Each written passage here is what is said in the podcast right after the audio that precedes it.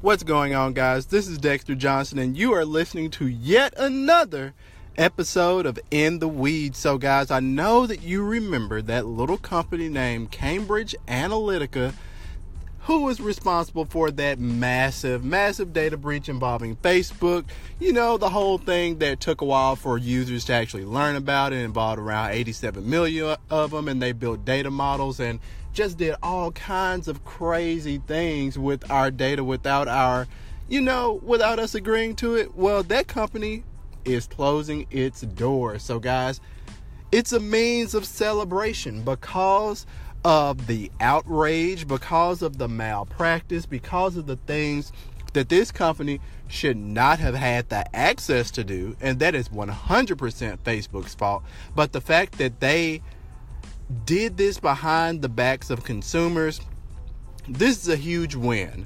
And you know, I hope that this sets a precedent that moving forward, companies are just a little more cognizant about the things that they are allowing third parties to do with our data. Because at the end of the day, you know, you put this information on Facebook. So we have to have and understand that we have a responsibility to protect our own data. However, at the same time, we have to look at it and realize that we don't need companies out here that is trying to profit off of our data and to do so without letting the end user know is absolutely just terrible. And the fact of the matter is we're seeing it's a lot of backlash from Cambridge Analytica, but we need even more backlash for Facebook. Like there are several people that I know that have said, "You know what? I'm done with Facebook. I'm no longer going to use the service. I'm definitely one of those people because I don't use Facebook. However, there are several people that Facebook it's it's their business, it's their livelihood.